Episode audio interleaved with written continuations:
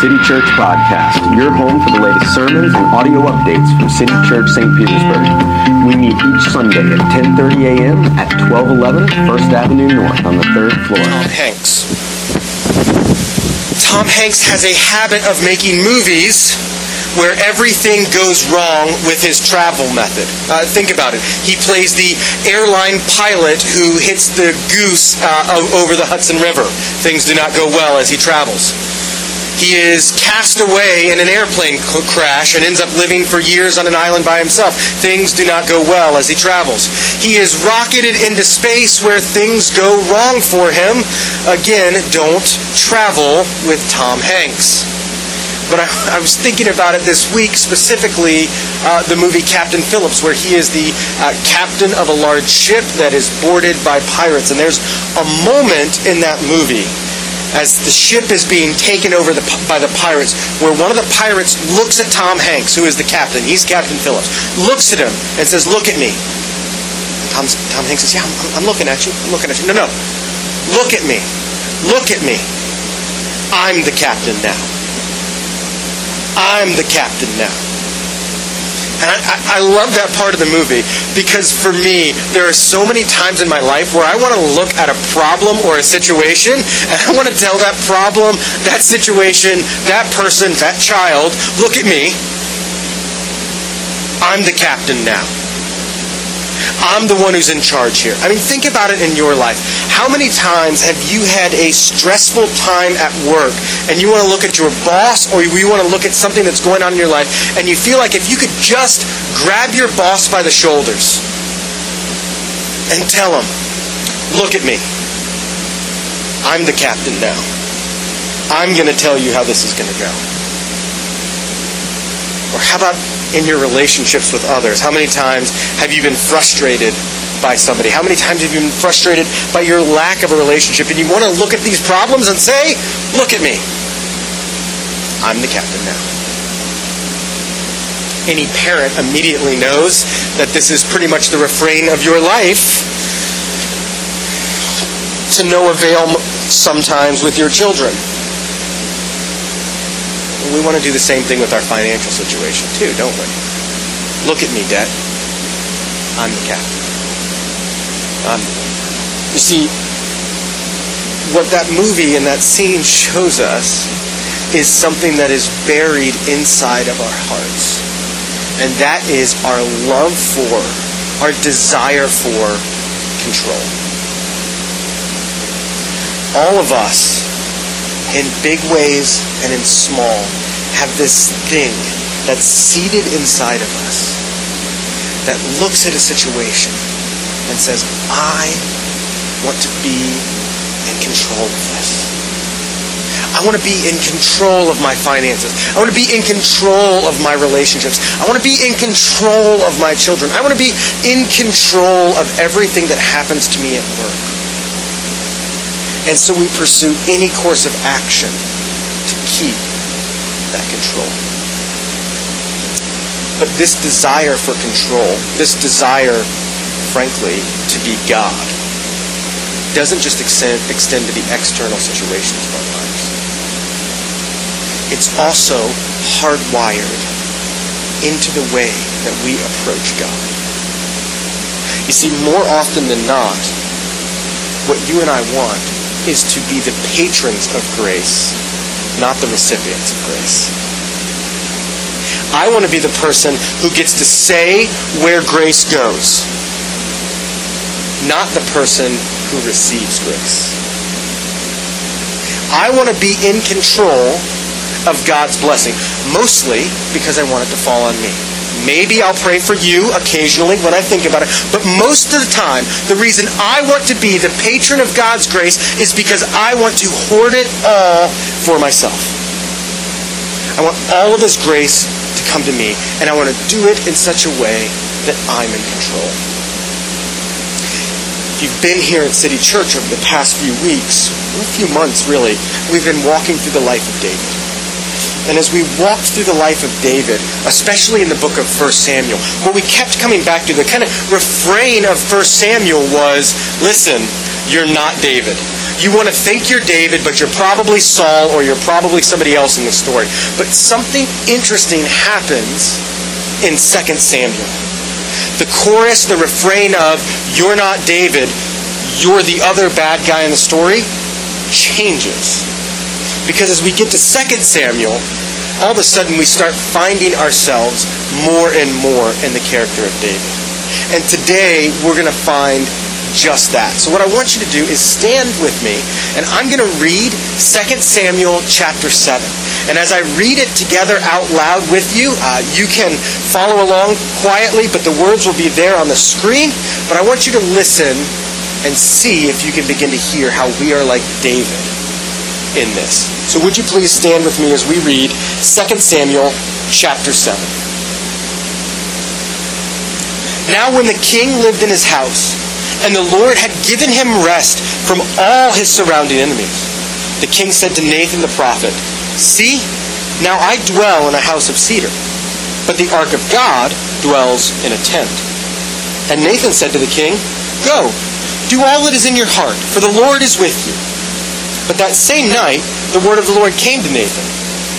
Go and tell my servant David, Thus says the Lord, Would you build me a house to dwell in? I have not lived in a house since the day I brought up the people of Israel from Egypt to this day. But I have been moving about in a tent for my dwelling place. In all places where I have moved with all the people of Israel, did I speak a word with any of the judges of Israel, whom I commanded to shepherd my people of Israel, saying, Why have you not built me a house of cedar? Now, therefore, thus you shall say to my servant David, Thus says the Lord of hosts, I took you from the pasture, from following the sheep, that you should be prince over my people Israel. And I have been with you wherever you went, and have cut off all of your enemies from before you.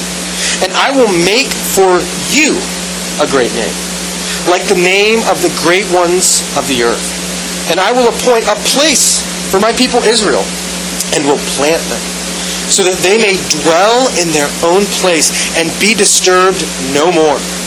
And violent men shall afflict them no more, as formerly from the time that I appointed judges over my people Israel. And I will give you rest from all of your enemies. Moreover, the Lord declares to you that the Lord will make you a house. When your days are fulfilled and you lie down with your fathers, I will raise up your offspring after you who shall come from your body, and I will establish his kingdom. He shall build a house for my name, and I will establish the throne of his kingdom forever. I will be to him a father, and he will be to me a son. When he commits iniquity, I will discipline him with the rod of men, with the stripes of the sons of men. But my steadfast love will not depart from him, as I took it from Saul, whom I put away before you and your house and your kingdom shall be made sure forever before me. Your throne will be established forever. In accordance with all these things, with all these words, and in accordance with all this vision, Nathan spoke to David. Then David went in and sat before the Lord and said, Who am I, O Lord God? And what is my house, that you have brought me thus far? And yet this was a small thing in your eyes, O Lord God. You have spoken also of your servant's house for a great while to come. And this is instruction for mankind, O Lord God.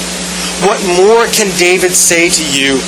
For you know your servant, O Lord God, because of your promise, and according to your own heart, you have brought about all this greatness to make it to make your servant know it. Therefore, you are great, O Lord God. For there is none like you, and there is no God beside you, according to all that we have heard with our eyes, and who is like your people Israel, the one nation on earth whom God went to redeem to be his people, making himself a name, and doing for them great and awesome things by driving out before your people, whom you have redeemed, for yourself from Egypt, a nation and its gods and you established for yourself your people Israel to be your people forever. And you, O Lord, became their God. And now, O Lord God, confirm forever the word that you have spoken concerning your servant, your servant and concerning his house. And do as you have spoken. and your name will be magnified forever, saying, The Lord of hosts is the God over Israel, and the house of your servant David will be established before you. For you, O Lord of hosts, the God of Israel, have made this revelation to your servant, saying, I will build you a house. Therefore, your servant has found courage to pray this prayer to you. And now, O Lord God, you are God. Your words are true. And you have promised this good thing to your servant. Now, therefore, may it please you to bless the house of your servant, so that it may continue forever before you. For you, O Lord God, have spoken, and with all your blessings, so the house of your servant be blessed forever. City Church, this is the Word of God written nearly 3,000 years ago and intended for us this morning. You may be seated.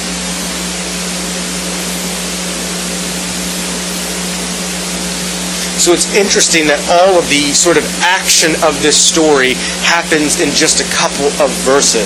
But what we have is two sort of long speeches. But the setup for this story is this. It seems that David is, is sitting on his porch one night with the prophet David, with the sort of religious leader of his time. And you can just sort of see them almost in cracker barrel style rocking chairs overlooking the city. And David is in his palace looking out. And it's almost as if he says, You know what? Here I am in this palace. And look over there, Nathan. You see that tent? That tent is where God's presence resides. I'm in a palace. God's in a tent. Let's fix this. And what's Nathan's response? Nathan's response is the response of just about every minister when somebody says, I want to build a bigger church for you and pay for it. Go ahead. Knock yourself out, David. God has been with you this whole time. Go ahead and do it again. But then God comes to Nathan that night and says, Here's the thing.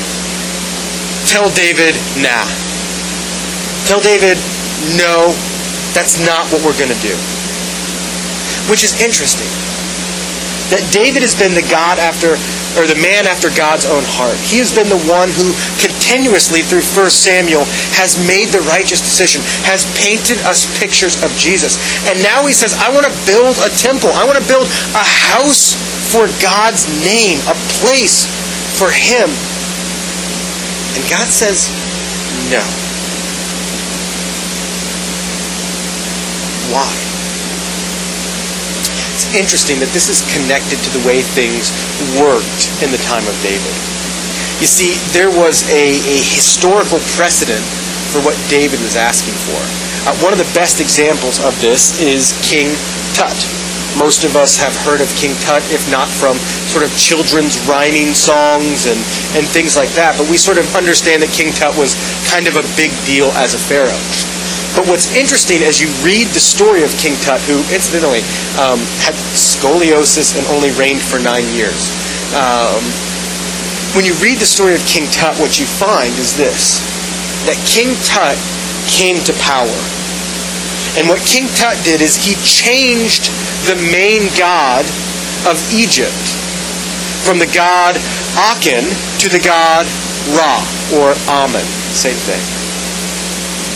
And King Tut said, Here's what I'm going to do I'm going to build a temple to the god Ra. And so he does. He sets his people out. And after he is he has conquered all his enemies, they build a temple to Ra. And do you know what the stories out of Egypt said? Because King Tut built Ra his temple, Ra blessed King Tut. The same pattern happens over and over. As you read sort of through the histories of the kings of the Syrians, of the kings of the Philistines, what they would do is as they came to power, they would build a temple to their deity. And then that deity would be in their debt and would bless them. You see, what's interesting is that David seems to be looking at God and saying, I'm the captain now. I'm the one who's in charge. I'm going to build you a temple, God. so then you'll bless me. How many times do our lives follow that same pattern? We become Christians and we decide that we're going to do something heroic for God. We become Christians and decide that we're going to make the right decision. And what do we expect God to do when we make that right decision? God, give me the things that I want. God, I'm a Christian. I'm going to make, I, am God, I'm going to quit this sinful habit. And we pull ourselves up by our bootstraps and we quit our sinful habits and then we look heavenward, waiting for everything we want to be granted to us. We treat God as if he is some sort of moral genie who, if we just apply the right rub on the lamp of enough good works, we will get three wishes. Now it's easy for us in our mind to go, "Oh no, no, that's that's not us, Justin. That's that's those people on TV who have jets. That's the sort of like caricature of Christianity where it's those people out there who are asking for money. It's it's those people out there. But step back and look into your heart. How many times have you followed God's law and expected Him to repay you. You see, our heart's tendency, our self righteous tendency that we were talking about before, wants to put God into our debt so that we can control His blessing. Because if I can control God's blessing, I can control my If I can build a house for God, God will owe me and my kingdom will go well. But as we read through this passage, what does God say to David? When David says, I want to build you a house, God, God says, nice try, not going to happen, but here's what we're going to do. I'm going to build you a house, David. Did you catch there how the, the, the thing got flipped? How the story got turned upside down. David says, God, I'm going to build you a house. God says, No, David, I'm going to build you a house.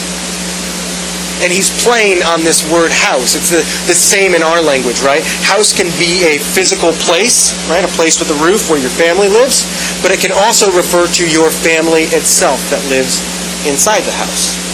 David says, I want to build you a roof, God. God says, I'm going to give you a family. David.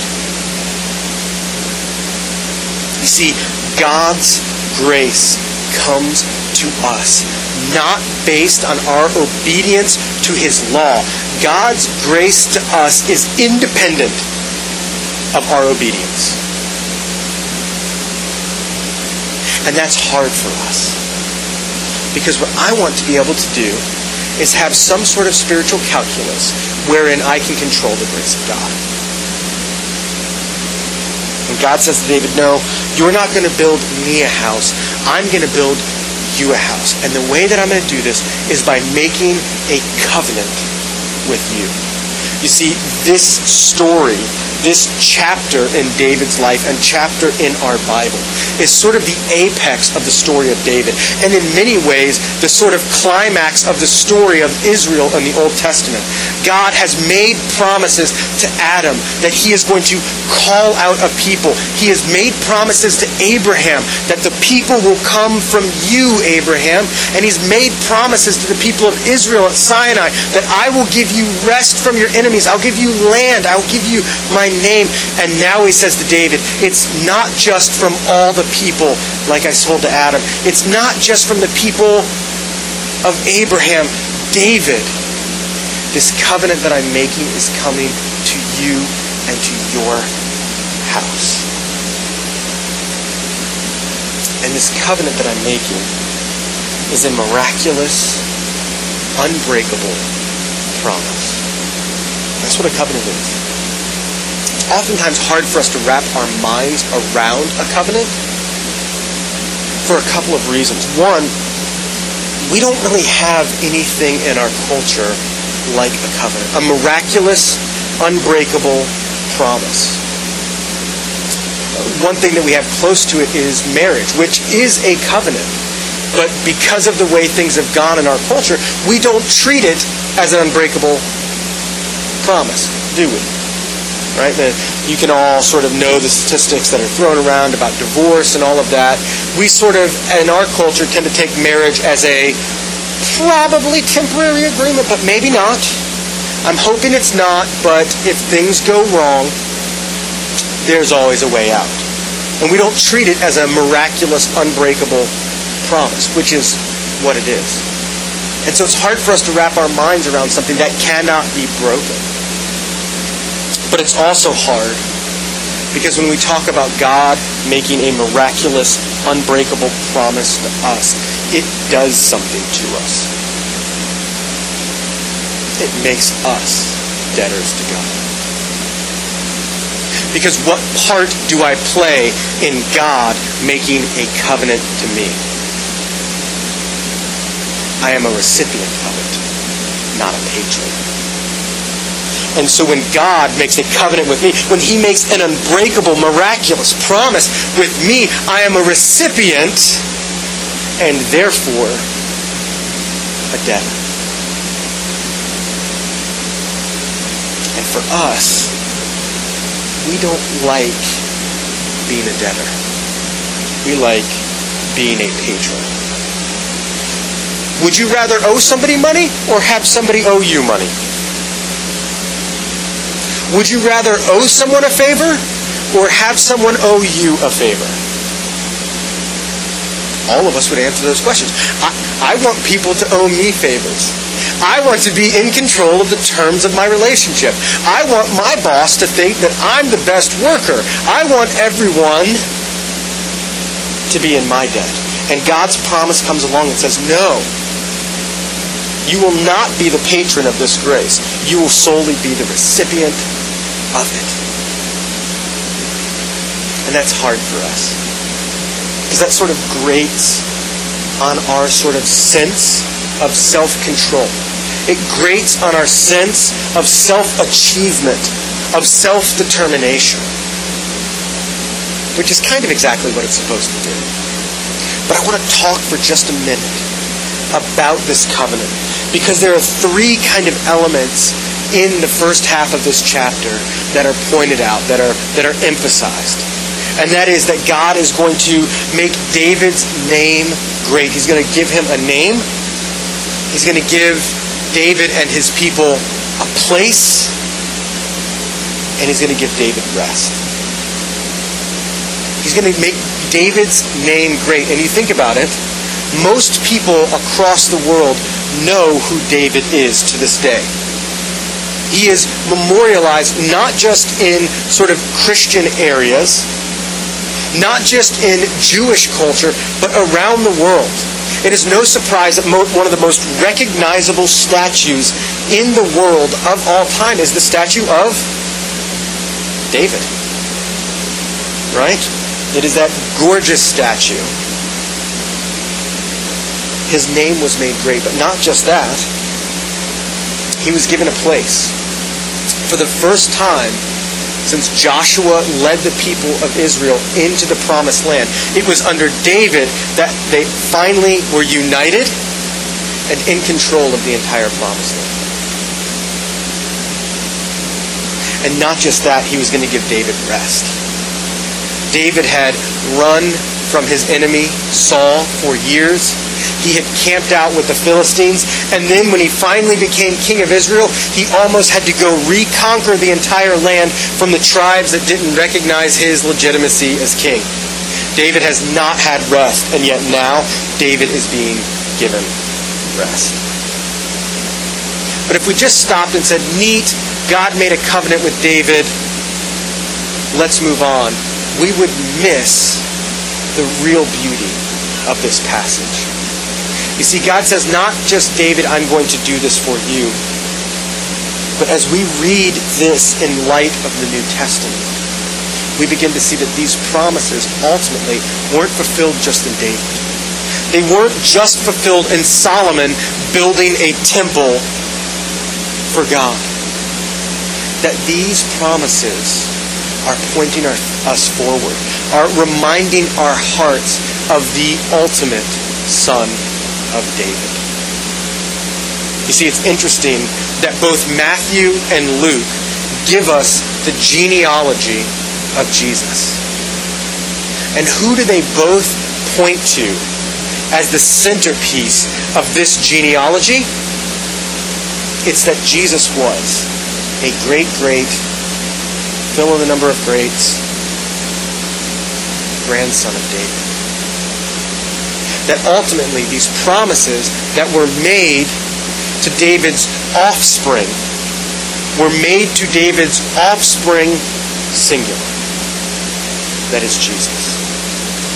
And it's interesting the way that this works in the life of Jesus too, because what does Jesus receive? He receives a name, Messiah, or as the Greeks called it, Christ. That Jesus receives a place, his gathered people. This is why the Bible says when two or three are gathered together, Jesus is in our midst. It's because we are the place of promise given to Jesus. And not only does he receive a name and a place, he receives rest. See, when Jesus had fulfilled his mission of dying on the cross, of fulfilling all of the Old Testament law and all of its promises, what does Jesus say on the cross? He says, It is finished. His work is done. His rest has begun. And the Bible shows us this again. 50 days later, when he ascends to heaven, does he ascend to heaven and stand by God to continue to work? No, we even said it in the Creed. He ascended to heaven and sits on the right hand of God the Father Almighty. His work is done. His rest has begun. But the beautiful thing about Jesus' work that he has finished and accomplished is that it gathers us, his people, into his covenant family. You see, we are the recipients of all of the righteousness that Jesus earned in his life. It's interesting that this passage says uh, uh, in David that David, when your son commits iniquity, he will be punished with the, the rod of men and stripes. And that's what all of us deserve for the ways that we've sinned. But it's interesting that Jesus never committed iniquity. Jesus upheld the whole law and yet received punishment and stripes. Why? Because those were the stripes that you deserved deserved. That was the punishment that he was bearing on our behalf. It's interesting that Isaiah 53, this psalm of the suffering servant, harkens back to this passage. So as we think about what Jesus has done on our behalf, we're reminded that he has taken the punishment for us. That his grace that he has won for us is not just grace that God just gives us willy nilly, but that Jesus has secured with his life and his death. So, what does David do in response to this? David hears this from Nathan. It's very interesting that the first thing David does is goes and sits down. Why? Because sitting down in awe and wonder, stopping in awe and wonder, is exactly the response that we should have to God making a miraculous, unbreakable promise to us. God, the holy and righteous one, has stooped to love you and make an unbreakable promise to you. If that does not take you aback, if that doesn't make you stop a little bit, pause and think, I'm not saying it well enough. Because that's the response our hearts should have when we realize how great the covenant promises of God are to us. But not just that, we see in David our response. that first we're moved to worship his name. As I read through the second half of that passage, you catch how often David was repeating, O Lord our God, O Lord God? Because when we understand the good news of Jesus' death and resurrection on our part, the good news of God's covenant to us, we're not only taken aback, we're not only given pause, but we're moved to worship. And from where we are moved to worship, we begin to see our interaction with others in a new light. Because all of a sudden, I'm not just interacting with other random people. All of a sudden, this is God's place. Not only do I worship his name, but I love his people who are his place. And finally, I rest. I rest from trying to prove my worthiness to him. You see, our serving of Jesus flows from our gratitude of how good God has been to us, even though we don't deserve it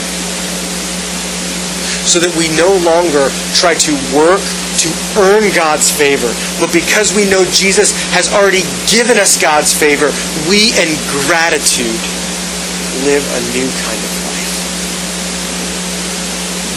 May God begin to do those things in your heart and mind this week.